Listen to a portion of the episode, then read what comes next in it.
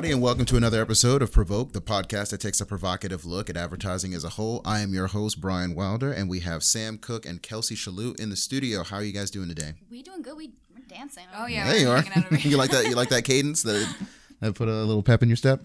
always, Um, always.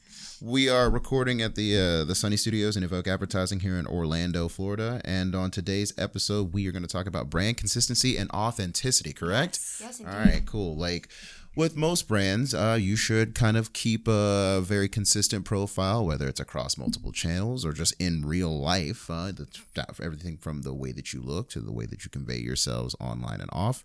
Um, consistency is key. Consistency is key. Absolutely. So to kind of jump into the conversation, I mean, we we kind of had a pre-conversation about this a couple of days ago. It's just like what what kind of constitutes what what designates brand consistency? How do you know looking at a brand, how can you look at that brand and just say, "Oh, you are consistent. You are you're on point, you're doing what you're doing, you're conveying your best truest self." Like how can you point that out? You pick that out. From an artistic perspective, um, you know, as an agency, it's our job to make other people's brands really strong. Mhm. But evoke green Mhm. is a technical term for the green that we use in our branding. So I think um, the way that you portray yourselves with color um, and with composition are both really important. Mhm. Um, so our brand image on social media has a lot of black, white, and green. That specific evoke apple green. For sure. And then we on our Instagram especially have a lot of pictures of people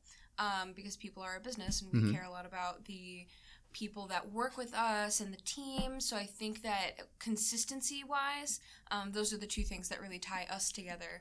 And those are color and composition are the sort of things, in my opinion, that, that make a brand very identifiable. So Sam's talking about colors and a visual appeal, but um, voice and how, especially on social, how you can take one message and um, transfer it across different platforms that require a little bit of a different voice, but still maintain um, on-brand voice. Mhm. Um, whether you're going to Facebook, where you're going to have something more lengthy, to Twitter, where you're going to have something much more shorter. Um, staying consistent with your writing style and your voice and um, how you push that content and get that content across to Mhm. the same audience on different channels um, speaks to the non-visual side of maintaining brand consistency.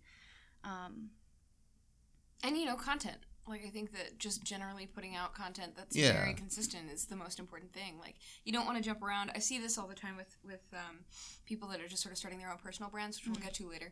Um, but personal brands, people post like a bunch of selfies and then one real business post, Mm, and okay. then a bunch of other selfies or Okay. like one picture of food sort of ekes its way in there, Mhm. and you got to filter that out. You have to have consistency in the amount of content and the type of content that you're sort of putting out.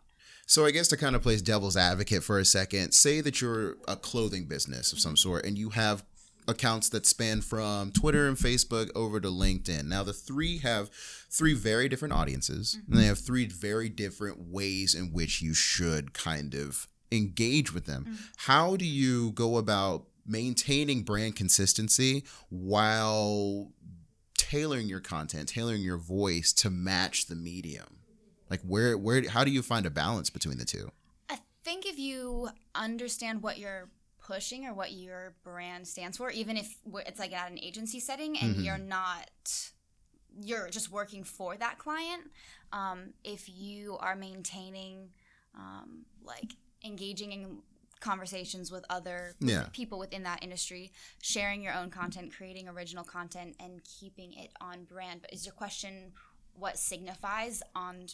Well, not brand? even just so much the idea of uh, being on brand, but just going back to the idea of authenticity. It's like I'm not going to post something in a certain way on Twitter as I would on Facebook versus or, or as I would on LinkedIn. So so there's ob- there's going to be a clear distinction between the way that you're talking to someone. How do you meet that differentiation while still keeping your brand consistent across the board? I think like that's kind of built into even just coming up with a strategy in the Okay. first place and maintaining like what is trending in that environment right now. So like if it's with Twitter, like you're gonna find memes, you're gonna find certain things that aren't even ex- like don't even have an existent on uh, LinkedIn. So being able to recognize trends and maintain that trend, um, and like because I mean that's something that I've seen a lot on LinkedIn specifically is like a lot of the timeline is starting to become more meme like and and, and Oh, just I like can't. yeah like like Oh, it's like place. LinkedIn has always been a wild, like a beyond my my social media reach of Uh-huh. understanding. and LinkedIn's been around for a while I too. know, I know. I had a LinkedIn account when I was a freshman in college. Good for you. Put that on the I resume. still don't have a LinkedIn. Uh, I do as I say, not as I do. Don't do that. I mean, admittedly, LinkedIn isn't for everyone, but Yeah. I mean, it's still a very viable social media platform. So it's just it's it's, it's always interesting to try to like reconcile because I most people tend to look at LinkedIn as very businessy, very corporate, very like Mm. B to C. You know, um, Stephanie has something that she does with her strategy plans, social strategy plans, and tell tell tell everybody who Stephanie is. Stephanie is uh, Evoke's social strategist. um, So not just some random woman yeah, named Stephanie. Mm-hmm. random Stephanie girl lady. So she has this thing built into social uh, strategy plans and response plans, and it's um, like a Venn diagram. Mm-hmm. And for um, certain clients, she'll come up with three main talking points, 3 Mm-hmm. main topics of conversation, and then kind of filter out different ways to engage with that, whether it's by sharing other people's content but relates to it, um, engaging with them directly in conversation, or um, like promoting a product or a service and the like visual aspect of it kind of helps you Mhm. redirect where the conversation is going um, as far as what you're trying to talk about on a social platform Yeah. I don't know if that And so yeah, question, and so without without giving away too much of our proprietary approach, um, it, I think it, it, it goes back to the idea of just voice, Mm. um, knowing who you're talking to, what that demographic is most likely to be interested in, or how they would be interested in it, Mm-hmm. and then kind of conveying this sense of uh, not thought leadership, but uh, expertise, Mm. you know, and, and being able to really like position yourself as someone who's an authority on whatever your industry may be. on that same topping point, Brian and Sam have very different perspectives coming from inside the agency. So, from each of your unique perspectives, how does something seamlessly come together and maintain brand consistency when creatives working on something but people upstairs are also working on that same thing and not every single aspect of that project has a talking point um, and yours from the production side and you kind of have like a bird's eye view of seeing Yeah. everything happen in all different parts but then coming together in one seamless package if you will um, so Yeah, I want to hear from Sam first, Ooh. being being the the the operations So, uh, representative. What's cool about my job is that you're right. I do have that bird's eye view, um, and I get to see like the real nitty gritty, um, like sit down and spitball review. you can get a track where a people plan. move Yeah. from desk to desk And or people come upstairs or people Mhm. go downstairs and like what people are working on. Mhm. Like Chris will come up to my desk and be like, "Okay, I need to flesh out this idea for Florida Department of Health. Do you think this is cool? Is this neat?" And as a Chris is our I'm- creative director. Right, and he's kind of like a I'm a neutral party Mm. because I don't I work on all the accounts. I don't just work on one account, hmm um, and I'm not directly doing client work. I'm just making sure that they're happy Mhm. um, as director of agency happiness whenever they come to visit our office.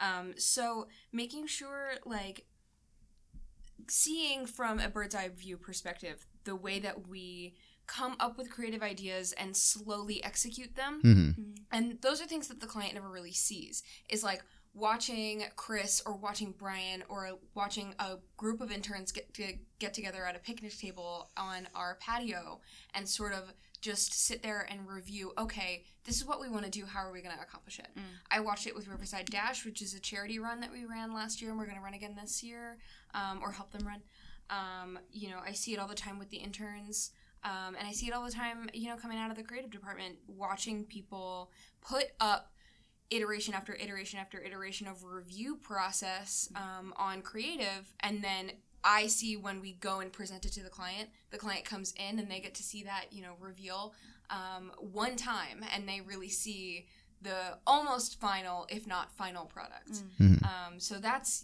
you know that's really interesting, and I, I love like seeing the whole process and not not being really invested in like one one piece of it or, or I'm just another. gonna sit down and watch it all happen. Yeah. So for me, I, I I I partly agree with that idea of just being able to have that bird's eye view because it's very That's helpful. what I do. I'm not, you know, really directly involved. yeah, but I mean, even still, you that you I think we have an environment that allows Oh, people yeah. Mm-hmm. who aren't directly involved to still have input, meaningful input.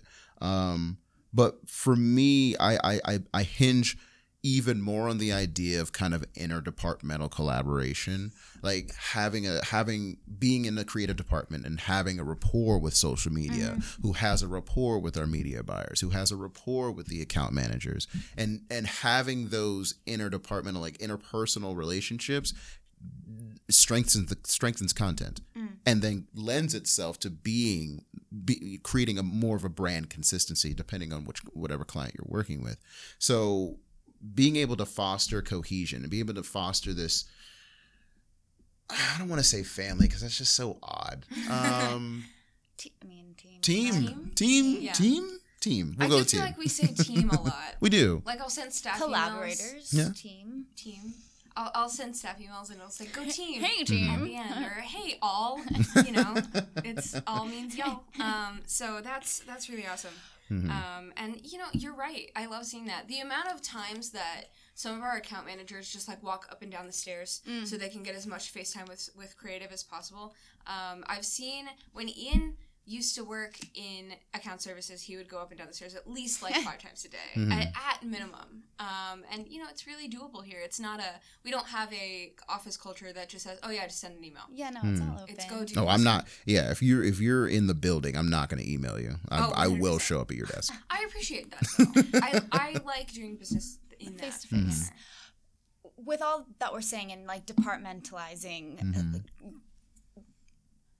How often do we actually come like if we're getting new business and i'm asking this just genuinely not Okay. really having an answer or ha- knowing if we have new business come in does everybody in each department come together and kind of like the new business person the client themselves say this is our brand this is what we want to embody and evoke and then uh, each one of our departments take their own spin on it and turn on it even though it's all under the same umbrella or how do we know internally that what you're working on upstairs or downstairs rather and what we're working on upstairs is consistent and is seamless It goes back to the idea of communication. Uh, like uh, a client might come to an agency saying, "This is our brand. This is what we. This is the image that we want to convey to the public. This is the image we want to convey convey to other companies."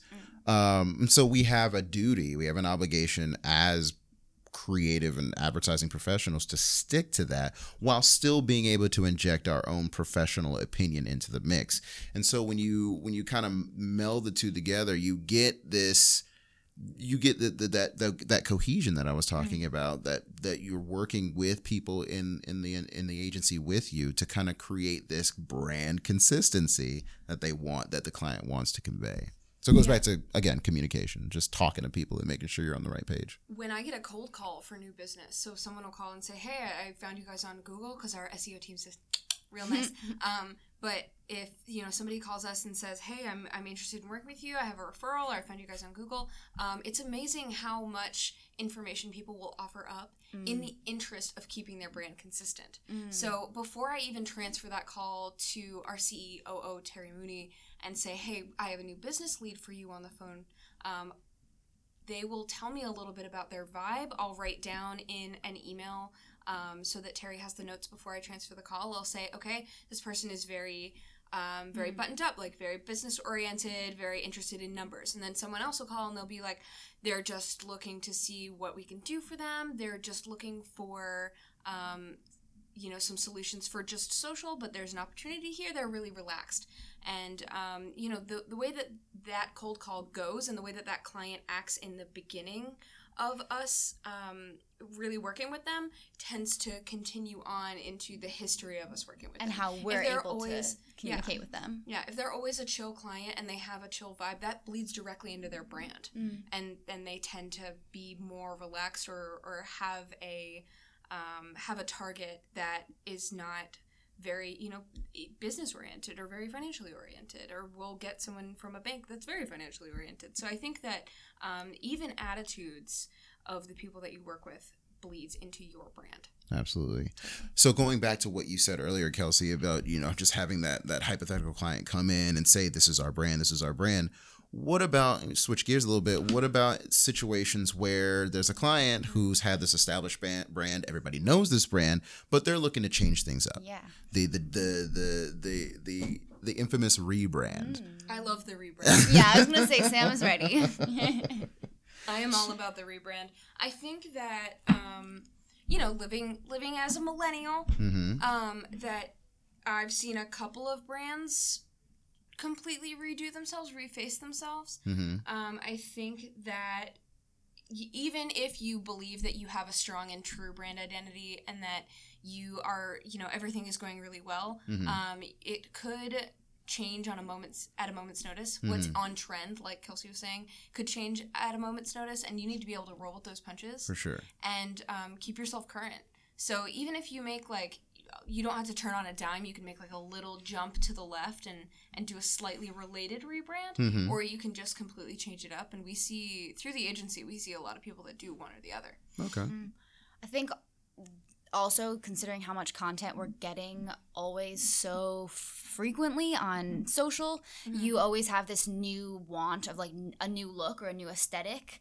Um, so brands even just tweaking something like packaging, you see that all the time. It's not Yeah. like a complete and total, but you know they're rebranding what it visually appeals and looks like. Mhm. Um, but w- when we were brainstorming and talking about this before we started recording, you were talking about how you're seeing a lot of big companies Yeah. rebrand themselves to look like smaller companies, and all of that has a very similar aesthetic from Oh, industry yeah. to industry. So, can you talk a little bit about that? So and you were talking about Away, yes, I was. which is a notable Instagram Yes. account um, and a really interesting brand. Um, so if you, you guys don't know, there is a Away is a suitcase retailer. They they sell luggage. They sell luggage, but Hmm. so much But more. so much more. They sell the idea of you being well traveled. They sell they getting sell the, the concept of wanderlust. yes, yes, they do. Very Um, and they do well. it very well. And I don't know their corporate numbers, but to me, it seems like like maybe a team of six people that are just rocking out, that are just doing a real good job. But they have to be bigger than They that. they they Yeah. are. They got a nice little he- headquarter in New York City. They're, Um, and that's killing it. Oh yeah, and that's something that I'm seeing really often is that um, the boutique feel Mm-hmm. is v- becoming very popular and a lot of brands are using it to look very consistent across all of their other social media platforms or their other brands so um, i brought up Amorepacific which is a korean beauty brand um, that is sold at sephora and at a couple other united states reta- retailers um, but they have other brands under their umbrellas that are sold at other retailers like Mhm. etude house is sold at forever 21 um, laneige is sold at sephora and at target um, and if you go on each of their Instagram pages, you see like it's very clean. There's not a lot of clutter. It doesn't feel directly salesy. Um, and they understand their demographics enough that the same type of person is going to seek out a Korean skincare brand. Mhm. Um, so one of their other companies is Innisfree, which is like an all natural brand, and then Etude House is like their discount younger demographic, um, teen into early twenties female. Is this the one at Forever? That's the one at Forever 21. Um, so their packaging is wildly different, Mm. and their demos are wildly different. Um, Innisfree has a much higher price point, not much, much higher, but higher price point. Um, but across their social media, Amorepacific as a parent company is making sure that their brands are incredibly consistent and up ag- next to each other. They look pretty much the same, but with different color schemes, yeah. Hmm. and that is fascinating to me. I think that also goes back, especially with Away. If I see like behind the scenes stuff, and I know you guys do that down in creative, but just storyboarding and like it doesn't even have to mm-hmm. be like Away when they were they had some behind the scenes shots on their Instagram stories, and they were opening up a new retail location in Yeah. San Francisco, and they had a storyboard, and it was pictures of nothing related to a new store. It mm-hmm. was just like tiles, colors, and textures, and you know all of these pieces that were kind of into the um, color concept that you Yeah. were talking about when you were creating this brand consistency. Um, so on a production side of that, being able to hit all of the tallies, it kind of reminds me of like Brian, I don't know if you know as much as Sam might, but you know, like in magazines where you it just like asks a question, you like follow the like chart to get to like your final answer. Oh yeah. You know, I mean, you like know what I'm talking about. what? But Have you ever seen Yes. I feel like yeah, it's more in of like, course. uh, but that is kind of feel like something that you would follow like hypothetically or in your mind to meet this overall brand consistency of like taking you through scenarios and be like would this take me further or closer way does this is this something that my demo would want to see or do and kind of just filter and tier yourself yeah, it's, uh, there. f- yeah, flow charts. float nah, that's the word i don't know why i had to describe the magazine flowchart okay kelsey I'm not that old. Are you sure? promise, I promise. Um, but yeah, you know, I think that along with like the boutique um, feel of like, you know, we're opening a new store, but we're not going to show you the new store Mm. because we're more interested in what you'll find beyond the store. Mm. Um, you know, it these beauty brands, they'll be like, okay, we're a huge, giant conglomerate Yeah. that has like 50 brands underneath us. But when you walk into our doors, it's a boutique and it's one little hallway in on 9th in New York and you can only, you know, buy some limited edition things and it's just a it's the boutique experience. yeah this is the boutique. Um, yeah. why is that trend why is that a trend why are I think that it, it the customer service thing is dying. Mm. I could go on Well, about well, the well the elab- elaborate Yeah, a little- without without going too deep little into it. What do you mean the cu- the customer service trend is dying? You said. Oh, I mean, like, You heard it here like first. when oh god, oh, oh god, what have I done? Um, so you know, when like the old years of having someone come up to you in a Macy's Mm. and and sell you a scent. Mm-hmm. And by those- sell, you mean just like haphazardly spray perfume in your mouth? no, mouth? I mean like legitimately sit you down in a chair and be like, okay, we're gonna do a makeover now. Mhm. We're gonna do, you know, and and you have a salesperson. Mm. Um, people are more interested now with online retail and with um, like generally walking into a store. I don't think that people are very interested in in um, interacting with someone. They're like, oh no, I'm gonna Yeah. look around. Like I'm gonna go and shop and look around, and that's what a boutique kind of enables. Okay. I think. but I think It's I, a- but I would kind of argue that seems that sentiment seems a little inconsistent just considering the fact that there's such an uprise in makeup tutorials online. oh right, yeah. But So you do that in the comfort of your own home. But you're but so you're but you're still subscribing to that sense of expertise because I think that's what people went into stores looking for was that Right. expert But who can kind of sit them down and show them how it's done. Right, I agree. But the fact that it's like a smaller boutique, I think that leads into the expertise thing. Okay. So you're getting someone instead of going into a Macy's, which is like a huge, a huge, huge box store, Yeah. um, and they sell you know washers and dryers, but also makeup, Uh-huh. and they also might have someone that does makeup tutorials. You're walking in, you're getting the one thing, Mhm. and you're surrounded in, completely by that brand. Hmm. There's no other things to interrupt your buying experience. Okay. that's it Okay. um I can see that. I had a conversation with someone who does sales, uh, like for his living. He has for many years now, and he said, "Good salesmen are. I don't see them anymore." And mm-hmm. said exactly what Sam did. Mm-hmm. That when I or and kind of what you picking up on the expertise. He said, "When I walk in the store, I want someone who's an expert on what type of shoe I want to be wearing or whatever it is to come up mm-hmm. and to talk to me um, about the product." And he says, "I don't see that." Anywhere anymore and i think that a lot of it has to do is people don't want that like cold call or that con- like No, yeah, confrontation yeah. they're just like mm. nah i'm okay i got it and go do online reviews and seek different forums online for maybe what they're trying to do instead of just getting that in person which i don't know is good or bad but Yeah, it, it's it doesn't go either way. You know, it's not like a, it's dying. We have to save it. It's uh, we're we're moving on to a different buying experience. Yeah, I don't think I think people want fewer salesmen and Mm. more concierge. Right. Ooh, I like, Like that concierge Ooh, right. service. Like you want to feel not pampered, but kind of a little bit Yeah. important a little bit. I think little there's bit. a little there's a little like oh we're in the, the in crowd. Yeah, yeah. Oh, yeah. The, the whole ex- yeah, and we've talked about this. You know, the Uh-huh. velvet rope effect, and just like that that that sense of exclusivity and being part of a, you know, a part of an exclusive group of people. Mm-hmm. It's like people who like um try to seek out secret menus at restaurants it's Oh, like yeah. you know it's it's that The idea of being like in something inside on something that other, a lot of people aren't really you know in tune to without having to pay the money that comes with being with those traditionally ex, Mm. you know exclusive or vip groups so I don't know. I think it's a little bit both. A little bit both.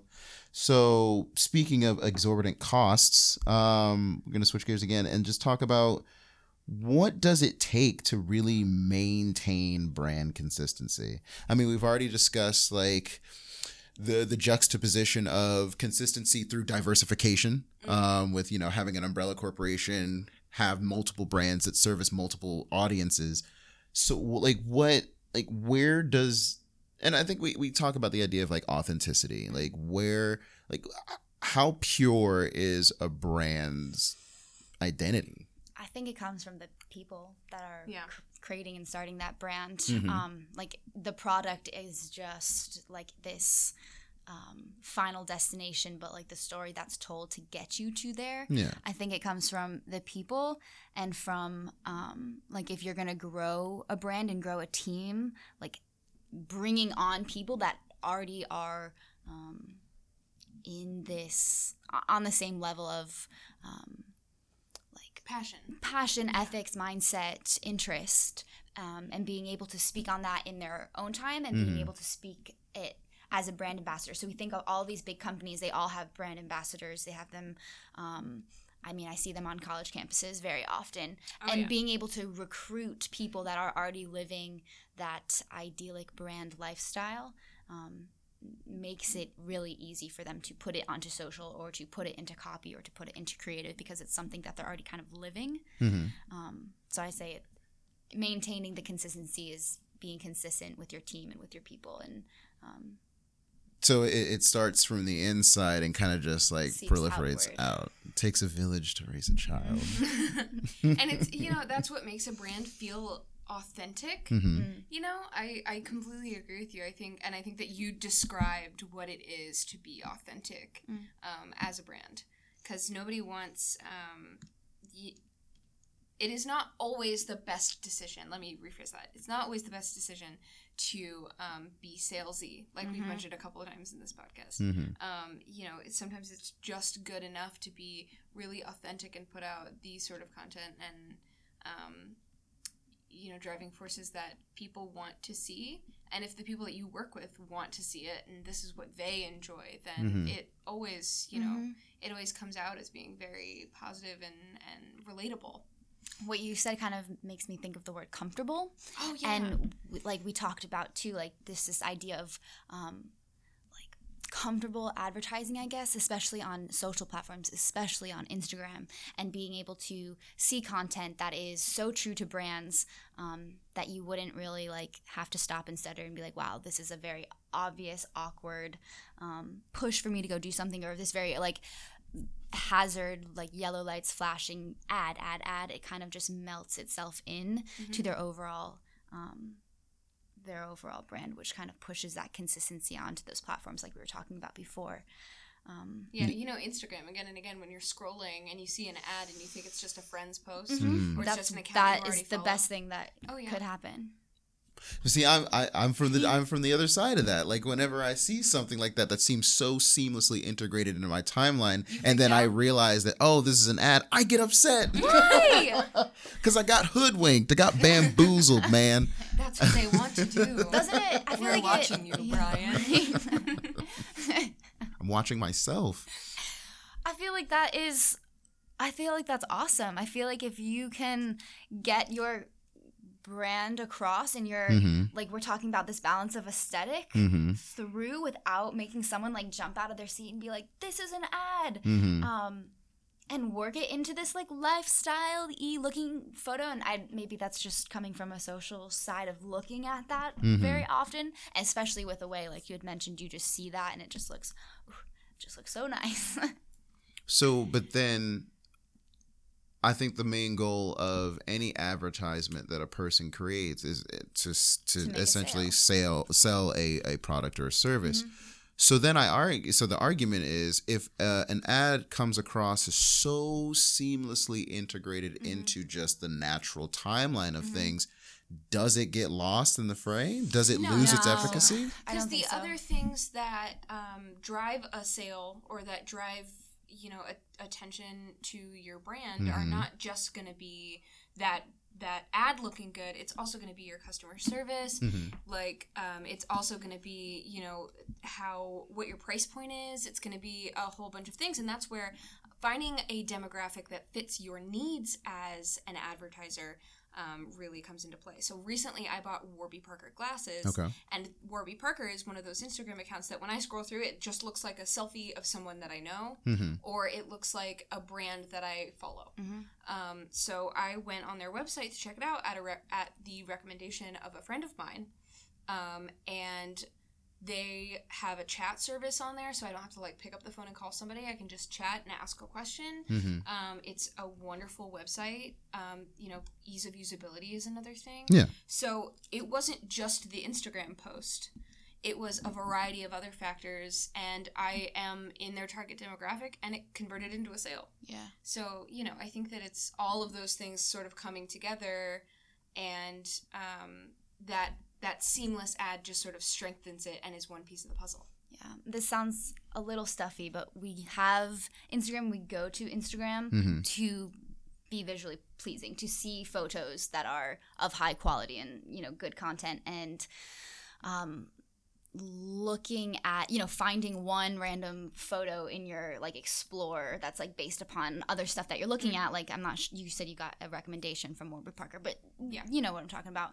Um, and then going to the overall page and seeing it all kind of tie together and come together whether it's with similar people similar uh, you know messages in um, uh, captions or colors like all these different pieces that we said i think blending it in to look like you know your next door neighbor's um, photo is is awesome. So it's just playing, creating this this careful balance between authenticity and aesthetic. Yeah. Yeah. Excellent. Hashtag aesthetic. I need the, the the the more you know star to come shooting across the. Dun, dun, dun, dun.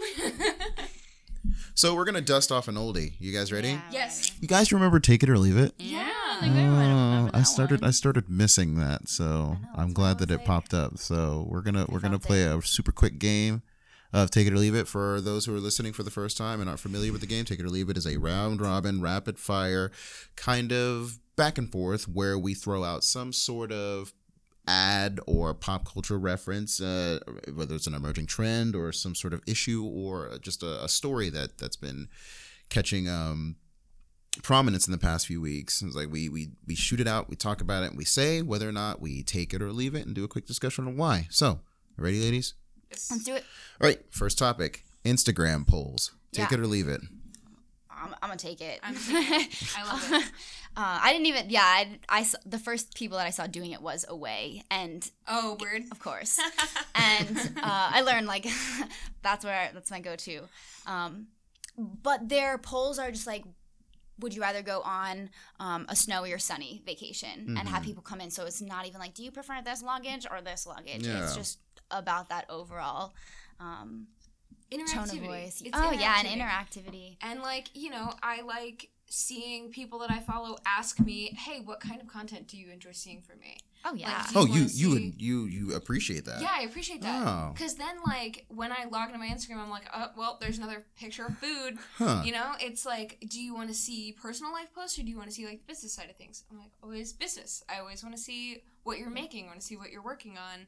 I I enjoy your personal life, thank you, but like put it on your story. Mhm. Don't put Don't it in fill your it up on. So you Yeah. will engage back. I You're will engage. Engaging and taking. I will 100% engage. Yeah. I Okay. Wow. it. That's okay. We're we're we're in uh, agreement across the board. Yeah. Totally uh, take it personal on this one. Just just because the I was very surprised when you said that you actually enjoy the idea of surveys because it, it it it allows you to kind of tailor your timeline in real time. Yeah, and you might not win. You know, Mhm. you might vote and not, you know, lose the pack. You might be in like the twenty-two percent of people that Yeah. feel that way. And that's But- fine. It's it's kind of a low impact way of being able to kind of gauge sentiment Mm-hmm. and still kind of maintain that interactivity within the platform. So Yeah, yep, for take sure. it. Also, people meme on it real hard. Always take it. All right, next topic: the concept of the personal brand. Take it or leave it. Taking it. I want to hear what you say, Brian. Ooh. Okay, so I understand that Okay. creating this, creating a personal brand, quote unquote, is like that thing that you do that kind of separates you from the herd. Mm-hmm. and It, it allows you to get seen and um, gets you the exposure that you need when you're. It, like it's like a standing out in, in a crowd of suits, you know, wearing a wearing a fur coat when you're standing to stand out in a crowd of suits. That's Um, something you would do. Uh, it's totally something I would do. Um, so I get, I I get the concept of establishing a personal brand.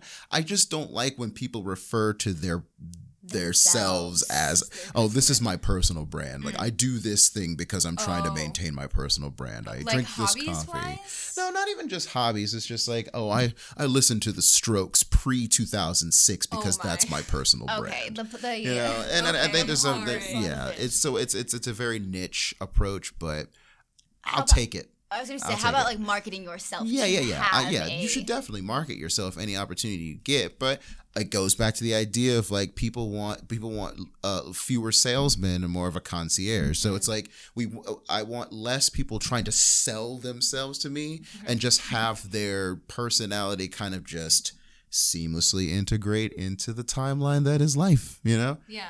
Um, I think I'll also take it, Mhm. but I think that there's levels. Yeah. You know, there's like someone who's on a personal brand because these are the things they're they're into. Like Yeah. I have a friend that's real into taxidermy and her all her social media is just dead bugs, which I love. I think it's awesome. It's creepy and I love it. Um, but there are other people that I follow that have literally built themselves up from the ground, Mhm. and for them, a personal brand is the difference between wishing you were famous and making yourself famous. Yeah.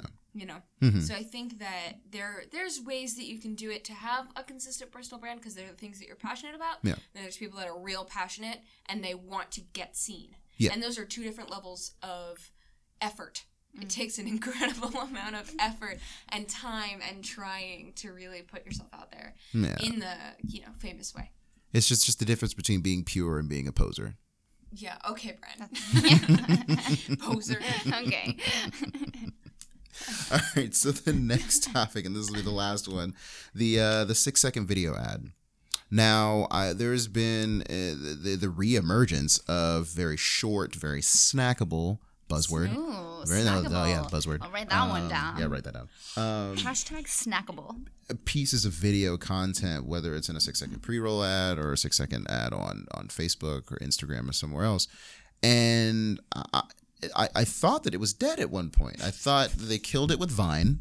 Yeah. you know when they got rid of Vine and but now i'm starting to see these like micro micro ads that are like three four five six seconds long so wh- what's the validity do you take it do you leave it like where where does it fit into the I'm gonna leave it uh-huh because if you post an ad that's five seconds long in between me viewing my friend's Snapchat stories, I'm gonna page blast you faster than I would anything else. Mhm. Like I just me me give me something to engage with. Like give me some meat. I want like I want some jerky to snack on. Yeah. Yeah. like little None of this little Great. little. I don't want none of this little snackable. the uh, whole thing. some questionable food metaphors I'm also gonna leave it. Um, and like all of the six second video ads that I've seen have just been like a flash of logo, Mhm. and it's like if you're gonna do something, give me something good. Like Mhm. Sam said, give me something creative. Like if you have six seconds, like it's just full blast. Like give me everything you got. Um, but I get the idea of behind it. Like, hey, maybe if I just flash this, like brand recognition and stuff like that, Mhm. I understand. But give me something real good. Yeah, but we're also advertising professionals, so you know, I think that take that with a grain of salt. Like, I Yeah. think that we're really interested in seeing, you know, okay, like what what you got, what you selling Yeah. me, what's under the, you know, what are you gonna like, open your trench coat and there's just like a A, wall. novel, a, a novel left of stuff on. yeah, yeah Yeah. just being a copywriter i want to be able to tell as much of the story as i can with as much time as i have and i just don't at six seconds well okay i take it back there is one instance one brand um Jameson I've, I've seen Oh. them a bunch of times now, like six second ads where they're they're promoting their Caskmates uh, whiskey, where it's like Oh, yeah, the seen whiskey aged in like uh, I don't even know what kind of barrels, but like something Oak. where it's like yeah, it's like beer mixed with um with whiskey because that sounds that sounds like a great idea. Um, no. but they do execute their um their so their six second ads on Facebook specifically very well. Mm-hmm. Um, but every time it's just like a glorified boomerang to me. Like, it's Oh just- yeah. And I and I, I feel like people have kind of like put those by the wayside too. I hate boomerangs. I do not like boomerangs. I don't like boomerangs I don't either. like boomerangs. Nope, not at I don't use them that much, but I don't mind looking at them.